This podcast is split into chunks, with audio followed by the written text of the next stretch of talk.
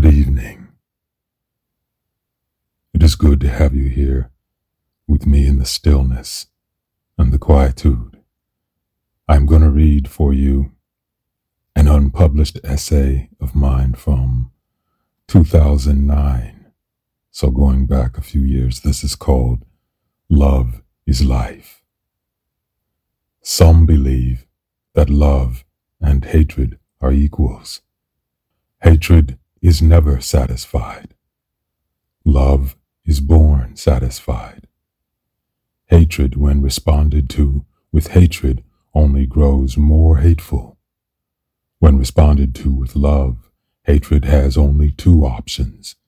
It can grow more hateful, or it can transform into love. As long as hatred remains hatred, it cannot be fulfilled. It is a raging calamity lost in its own self-punitive vortex. It is a voracious ghost, starving but never filled. For what it seeks, destruction, by nature is not filling but depleting of soul.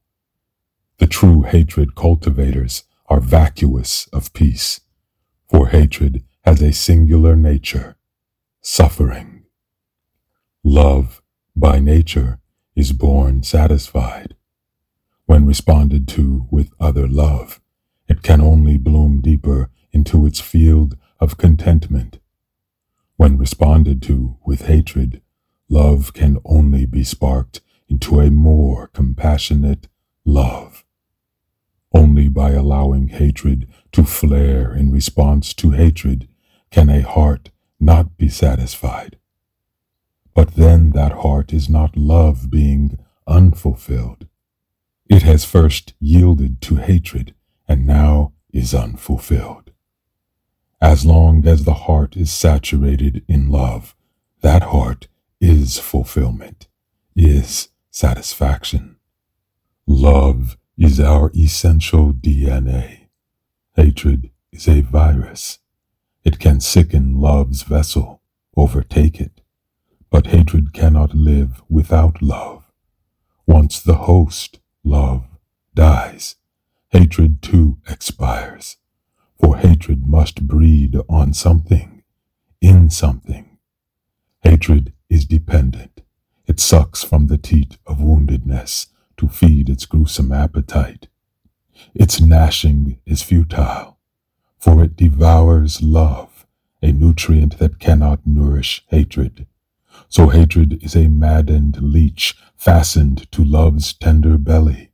It will go where love goes, always leeching, always lurking. Love, though, can live without hatred, for love is life.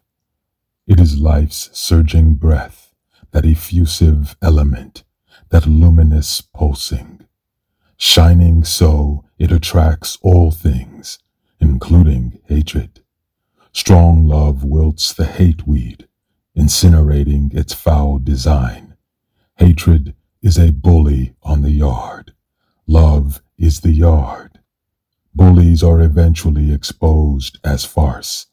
What is earth and true remains. Hatred closes the heart like a suffering fist. Love opens the heart, a flower blossom undeniable. Love gives birth to life. Hatred gives birth to destruction. One is light, one steals light. Hatred fools itself into believing that domination will bring it peace. What it gets instead is a burning spear, soaked in hatred that wants to return home, to hatred.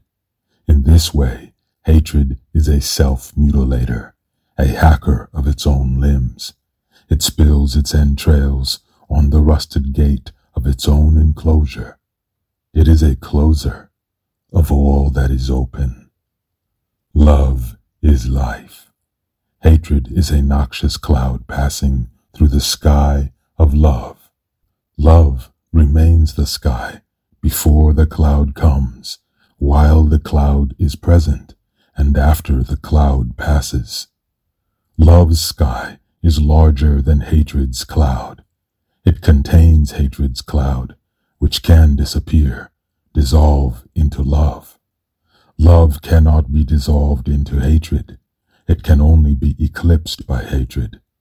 Love is essential nature. Hatred is not of that essential DNA. It is an interloper, insidious, persistent, relentless. But it is not the nature of life. It is the blemish on that nature. Some believe that love and hatred are equals. Another truth speaks out. Love is life. Hatred is a shadow made noticeable only by the light and life of love. This eternal sun is our baseline, our default, our original setting at conception. This is how we began in love. My heart is grateful for you, for your feeling of these words with me. I send you love and peace always.